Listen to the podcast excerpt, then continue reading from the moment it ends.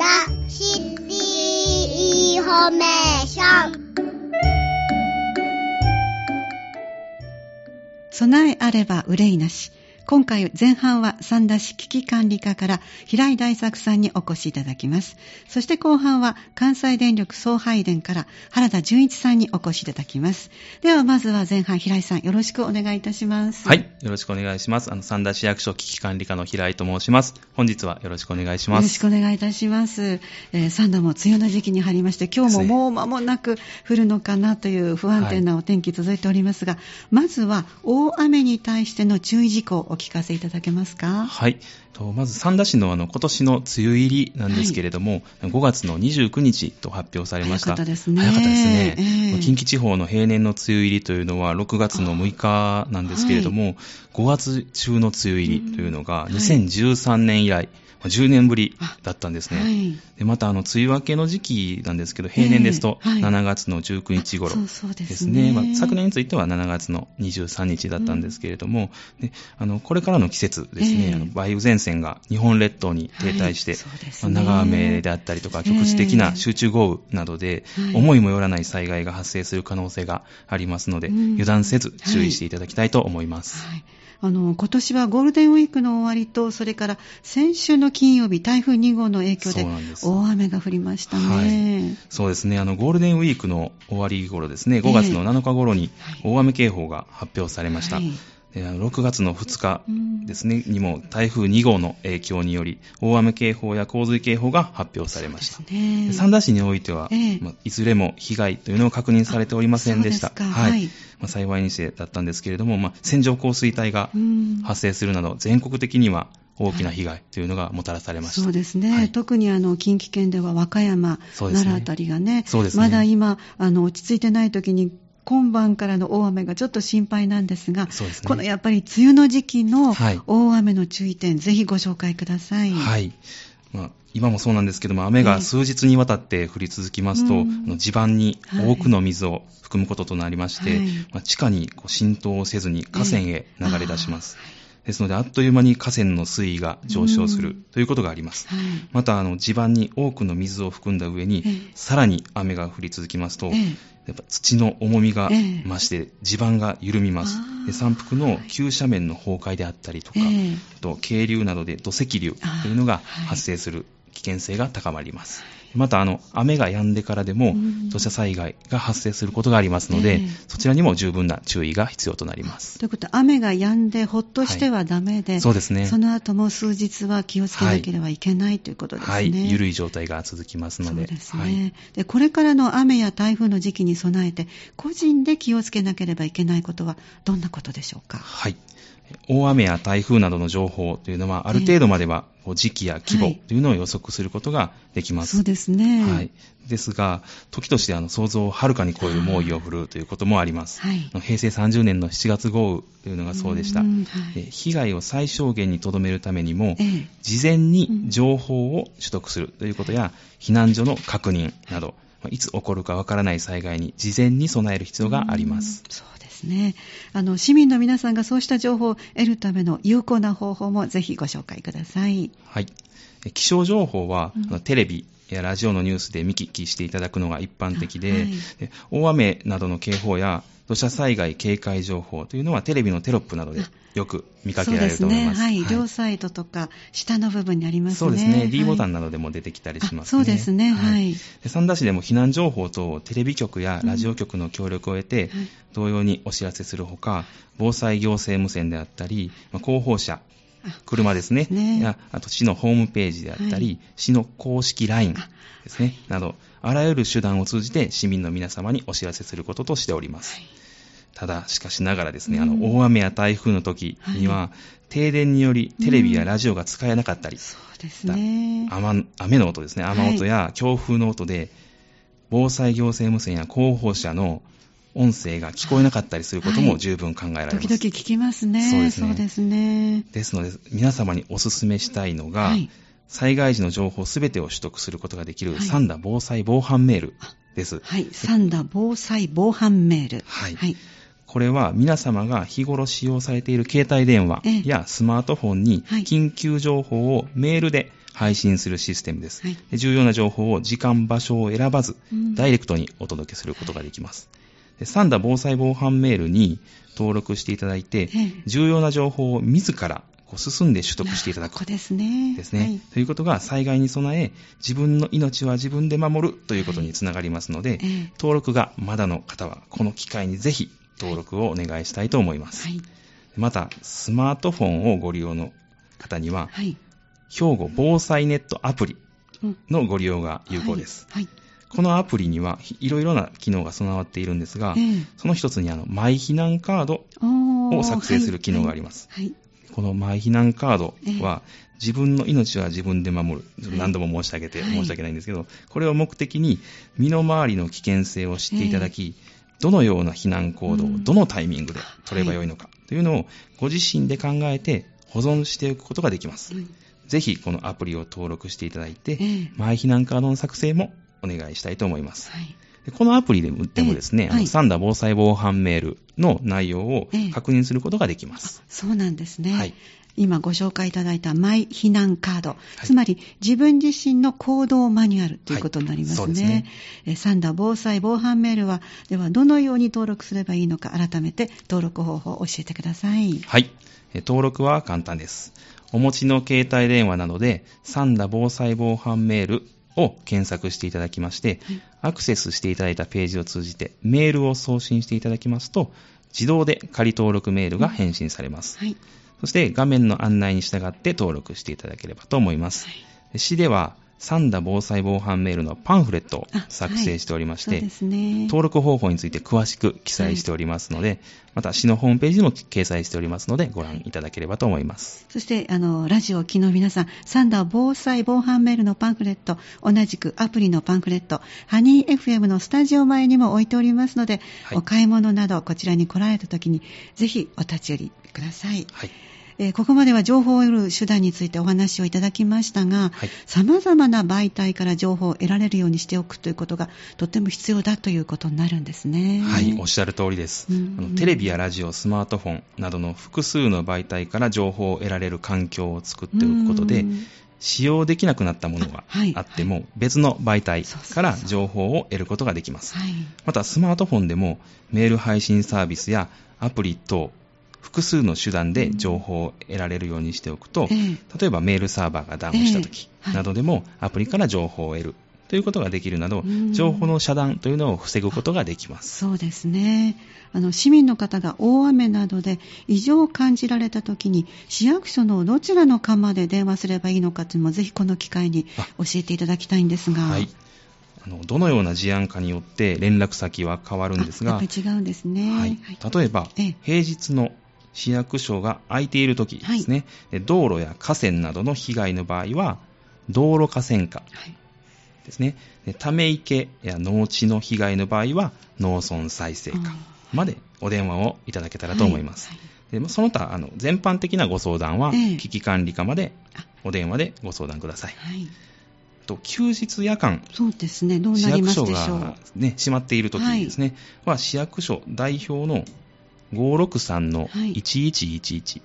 にお電話をいただきましたら、担当職員に連絡が行きます。はい、わかりました。休日夜間などの市役所が閉まっている時にもそうなんですが、どこにしたらいいかわからないという時にもこの代表にかけていいでしょうか。あ、そうです。はい、また平日の空いている時でもですね、先ほど申し上げた563-1111ですね、はい、市役所のどこに電話をすればよいかわからないときもこの代表番号に連絡していただければと思います。はい、わかりました、はい、その他にも災害時の備えとして重要なこと、具体的にどんな点になるんでしょうか。詳しく教えていただけますか。はい、まず大切なポイントは避難場所や避難所の確認、はい、自宅周辺での災害危険区域を知ることが大切です、はい、そのためにぜひハザードマップの確認をお願いします。このハザードマップを見ますと、危険箇所、それから避難所、その他にもいろいろな災害情報が載っておりますね。はい、マップには非常持ち出し品の日頃の備えや気象情報の調べ方、はい、また土砂災害の前触れなどの防災に関する情報を掲載しております、はいはい、防災士の方もこれをご覧になって三田市さんのはとっても詳しいですよとです、はい、おっしゃってましたので、ぜひ皆さん、はい、手に取っていただいて、またウェブ版ハザードマップ三田もあるとお聞きしたんですが、これもちょっとお伺いしたいですね。どんなものですか？はい、はい、そうですね、先ほどお話しさせていただいたのは紙、紙面版ではあるんですけども、ね、はい、スマートフォンやタブレット、またパソコンですねなどで目的の場所を簡単に詳しく表示することができます、はい、スマートフォンでは位置情報を利用することにより、うん、土地勘のない方でも現在地周辺の災害の想定であったりとか、うん、あと最寄りの避難所などを確認することができます。そうですか、はいはい、加えてですね、日本語の他にも、英語であったり中国語の表示にも対応しておりまして、三田市の公式ホームページからアクセスすることができます。そうですか。ぜひブックマークやスマートフォンの、ホーム画面ショートカットアイコンなどに登録いただいてご活用いただけたらと思います、はい。また三田市の公式 LINE アカウントですね、はい、ができておりまして、そちらも友達追加しておくと、トーク画面の防災救急という欄があるんです、そちらから簡単にウェブ版ハザードマップのページにアクセスすることもできますので、はい、そちらもご活用いただければと思います。はい、わかりました。ありがとうございます。そして避難所などをハザードマップで確認できるということなんですが、避難所以外への避難先というのもあるんでしょうか？はい、避難先として、在宅避難、はい、安全な親戚や知人宅だったり、市指定避難所というのを推奨しております、はい。ただしですね、土砂災害警戒区域のうち、土砂災害特別警戒区域にお住まいの方は、速やかに自宅外への避難が必要です、はい。土砂災害特別警戒区域とはですね、土砂災害発生に伴い到達する土砂によって一般的な木造住宅が倒壊する可能性がある区域です、そうなんですね。ですので事前にハザードマップを活用していただき、土砂災害警戒区域であるとか洪水浸水想定区域も含めて確認していただければと思います、はい。いざという時に備えて事前に避難行動の確認をしておくことがやっぱり大事ですね。そうですね、何か起きてから冷静に判断するというのは難しいので、難しいですよね、はい、これまでにお話ししたように情報を収集した上で、状況に応じた行動を事前に確認しておくことで自分の身を守れるようにしておくことが重要です、まさに備えあれば憂いなしですね。そうですね、はい。では最後にリスナーの皆さんにメッセージお願いいたします。はい、これからの季節は大雨などの災害リスクが高まっています。想定外というのを少しでも減らすため、日頃から備えておくということが大切です。で、備えの一つとして何度も申し上げておりますが、三田防災防犯メールや兵庫防災ネットアプリ、また三田市公式 LINE アカウントなどへの登録をお願いします。正しい情報を素早く入手することで、自分の身は自分で守るという自助の行動につなげることができます。一方で、地域で暮らす者同士お互いに助け合うという共助、つまり地域のつながりというのも大切になります。日頃からご近所や地域の人と交流を深め、お互いに助け合える地域づくりにご協力をお願いします。またこの後は災害時のライフラインとして欠かせない電力に関して、関西電力送配電三田配電営業所よりご出演いただくこととなっています。三田市も関西電力送配電様とは電力供給情報を市のホームページにリンクを掲載するなど日々連携を深めています、はい。今回は平時からの停電対策などもお話しいただけるとのことですので、引き続きお聞きいただければと思います。どうもありがとうございました。はい、ありがとうございました。まずはここまでは三田市危機管理課から、平井大作さんにお話をいただきました。ありがとうございました。ありがとうございました。さあ、それでは、この後お入りいただく、準備をする間に、先ほどちょっとお話がありましたね、どこにお電話をすればいいのかなということなんですが、事案によってそれぞれ担当課があるようですが、私たちなかなかね、それを自分で判断するのは難しいと思いますので、市役所の代表の方にお電話をされてみてはいかがでしょうか。市役所の代表のお電話番号をお伝えしてまいりましょう。 563-1111、市役所の代表の電話番号です。 563-1111 となります。さて、それでは後半お入りいただきました、ご準備いただきましたのは関西電力送配電三田配電営業所からお越しいただきました原田淳一さんです。よろしくお願いいたします。はい、三田市民の皆さんこんにちは。関西電力送配電株式会社三田配電営業所の原です。本日はよろしくお願いします。ありがとうございます。とても面白いご挨拶いただきましたありがとうございます。恐縮です。ではまず原田さんがおすすめの関西電力送配電株式会社さんでどのようなお仕事をされているのか教えていただけますか。はい、関西電力送配電は関西電力から2020年に分社した会社で、はい、関西一円に張り巡らされた電線を使って電気を安定的に皆様にお届けする事業を行っております、はい、皆さんもどこかでご覧になったことがあると思うのですが、はい、電柱に登って配電線の補修作業を行ったり、高い鉄塔の上で送電線の点検を行ったりしています。あ、私も見たことあります。電柱の上の方で作業されていらっしゃるんですよね。もう、はい、見ていてとってもヒヤヒヤしながら私には絶対できないなと思っている作業なんですが、はい、原さんも電柱に登って作業されたことはありなんですか。はい、私も、以前は電柱に登って作業をしていましたが、今は作業員が安全に作業をできるよう指導を行う立場になりました、また電柱に登って直接作業する機会は少なくなりましたけども、はい、そうなんですね。じゃあ原田さんご自身も以前はその上で作業をされていらっしゃったということですね、はい、ところで先ほど原田さんもおっしゃっていましたが電気を安全にそして安定的に送ることが関西電力送配電のお仕事ということなんですが、はい、台風や地震などの災害によって停電してしまうこともあると思うんですけどもその他にも例えばこの時期特有の停電につながる原因などはいかがでしょうあるんでしょうか。はいございます、はい実はこの時期特有といいますか、特有のものがありまして、春から初夏にかけて、はい、ちょうど今この時期、カラスが巣を作る時期なんですけどもなるほど、はい、電柱に、巣を作ったりします。その巣作りの素材にですね、木の枝やハンガーが使われることがよくあります、はい、でまたこの木の枝やハンガーが電線に接触すると、停電を引き起こすという原因や可能性にもなります、そうなんですか、はい、カラスが巣を作るのが原因で停電することがある、はい、これはもう初めて知りました、はい私たちも日々パトロールなどを行っております、で停電に至る恐れがある巣を発見した場合は撤去し、停電の未然防止に努めています、はい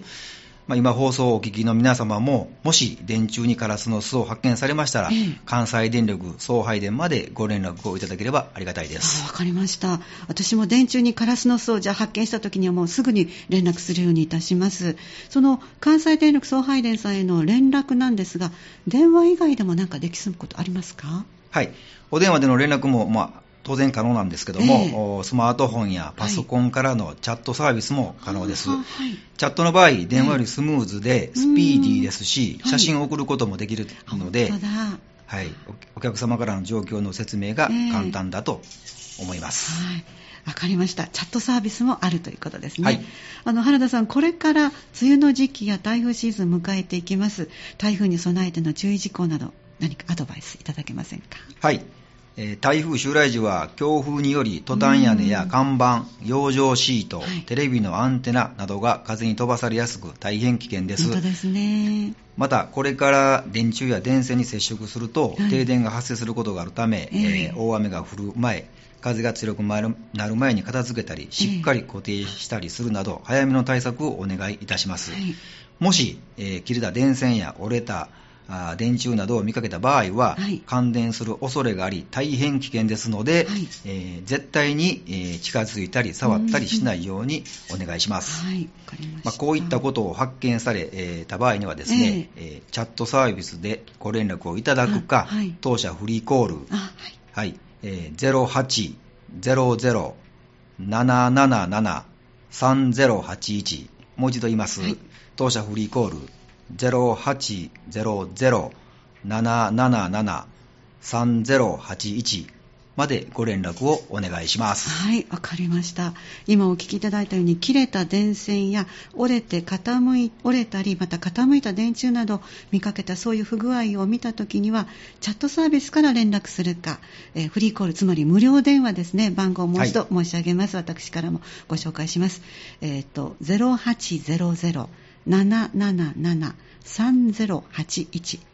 無料電話です。 0800-777-3081、 こちらに連絡すればいいということですね。はい、ありがとうございます。ありがとうございます。ところでもし自宅が停電したり、あるいは停電しているかもしれないなと思った時に確認する方法っていうのはあるんでしょうか？はい、ご自宅が停電しているなどでお困りの際は、はい、関西電力送配電のスマホアプリ関西停電情報や、はい、当社公式ホームページ、はい、チャットサービスなどから停電状況や復旧作業の進捗状況、はい、復旧見込み時間などをご確認いただくことができます、はい、スマホアプリは関西電力送配電公式ホームページなどから無料ダウンロードもしていただけます、はい、スマホで停電状況がわかるんですね、はいはい、もう少しじゃあ詳しくご紹介ください。はい、アプリをダウンロードしていただければ関西エリア全域の停電情報が確認できます、はい、このアプリではご自宅や勤務先、はい、ご家族など10地域まで登録することができます、はい、登録した地域で停電が発生した場合にはスマホに停電情報の通知が届きますし、はい、先ほどもお伝えしましたが復旧に向けた作業の進捗状況や復旧見込み時間も確認できますので、はいはいね、いざという時には大変役立つアプリです。そうですね。プッシュ通知や夜間通知、または自動更新のオンオフも設定できますので、はい、放送をお聞きの皆様、この機会にぜひスマートフォンの無料アプリ関西停電情報のダウンロードをお願いいたします、はい、なるほど。いざという時に役立ちそうな内容になってます。夜間に停電した場合などはいつ復旧するか本当に不安になりますからね、はい、先ほど原田さんからもご紹介いただきました関西停電情報アプリ、これ以外にも関西電力送配電の公式ホームページ、またチャットによる停電情報の確認や問い合わせもできるんですよね。はい、おっしゃる通りです、はい、チャットであれば停電のお問い合わせや電線、電柱などの当社設備に関する問い合わせなどの際に、はい、画像でのやり取りも可能ですし、例えば電線に倒木や飛来物が引っかかっている画像など、はい、被害設備の画像を投稿していただけますと、私たち作業員も、場所やある程度の被害状況が確認できますので、早期に復旧することができます。そうなんです。実際このアプリを使われた方からの反応などはいかがでしょうか？はい、お客様からは、例えば自宅が停電していることが分かりとても役立ったとか、はい、離れて住む高齢の両親の自宅の停電状況が分かり役立った、はい、おおよその復旧見込み時間や復旧するために現場に向かっていることが分かるのは少し安心できるなどのお声をいただいております。そうなんですね。やっぱりこのいつ頃復旧する見込みなのかというのが分かるのは一番ホッとできる、大変助かる情報ですね、はい、台風だけではなく近年局所的にこの豪雨が降り続くことが起こっております。万が一自宅から避難するときに電気関係で気をつけなければいけないことなどご紹介いただけますか？はい、そうですね。自宅から避難しなければならない場合には、電気の消し忘れによる事故を防ぐため、はい、避難する前に使用中の電化製品のスイッチを必ず切っていただくか、はい、またコンセントからプラグを抜いていただくようお願いします、またブレーカーという電気の元スイッチを切っていただくと、はい、さらに安全です、はい、ありがとうございます。それから台風が接近するときに必ず準備しておいた方がいいこともぜひ教えてください。はい、先ほどお話ししましたが、大雨が降る前、風が強くなる前にベランダの植木鉢や置物など片付けたり、トタン屋根や看板、養生シート、テレビのアンテナをしっかり固定するなど早めの対策をお願いします。もし万が一停電になってしまった場合、私たちも全力で早期復旧に取り組んでいますが、特に夜間の場合は明かりがないと皆さんご不安ですだと思います。はい、今はスマートフォンを持たれている方も多いと思うのですが、事前に充電をしっかりしていただくことをお勧めしています。連絡手段としてももちろんですけども、スマートフォンの明かりで足元を照らすことも可能ですので、はい、予備のバッテリーを用意しておかれるのもいいかもしれませんね。本当ですね、はい、明かりがあるっていうのはものすごく安心しますからね、はい、私たち個人個人が屋外の飛ばされやすいものを事前にしっかり固定して停電させないように事前にできる対策を取ることがやっぱり大事だと分かりました、はい、電気というのは普段はコンセントにプラグを挿せば普通に使えると思っておりましたが、しかし今日はいろいろなお話をお伺いして、それは当たり前ではなくてとてもありがたいことだと改めて気づくことができました。はい、ありがとうございます。関西電力送配電は電気を24時間365日安全安定的にお客様にお送り届くために、日々設備の巡視点検や補修などを行うとともに、停電復旧作業の訓練などにも取り組んでいます。実は三田市様とも災害発生時の連携協力体制をより強化していくために、停電復旧の仕組みなどについての説明会や情報連携訓練なども実施させていただいております。今後も引き続きお客様や地域の皆様のお役に立てるよう取り組んでまいります。ありがとうございました。本日後半は関西電力送配電株式会社三田配電営業所の原田淳一さんにお越しいただいてお話をいただきました。原田さん、どうもありがとうございました。ありがとうございました。この時間は備えあれば憂いなしをお送りしてまいりました。なお本日の再放送は6月の11日日曜日朝9時からお送りします。また明日までにはハニー FM のホームページにアップされますので、アーカイブ放送でもお聞きいただけます。次は8月にお送りしてまいります。次回もぜひお聞きください。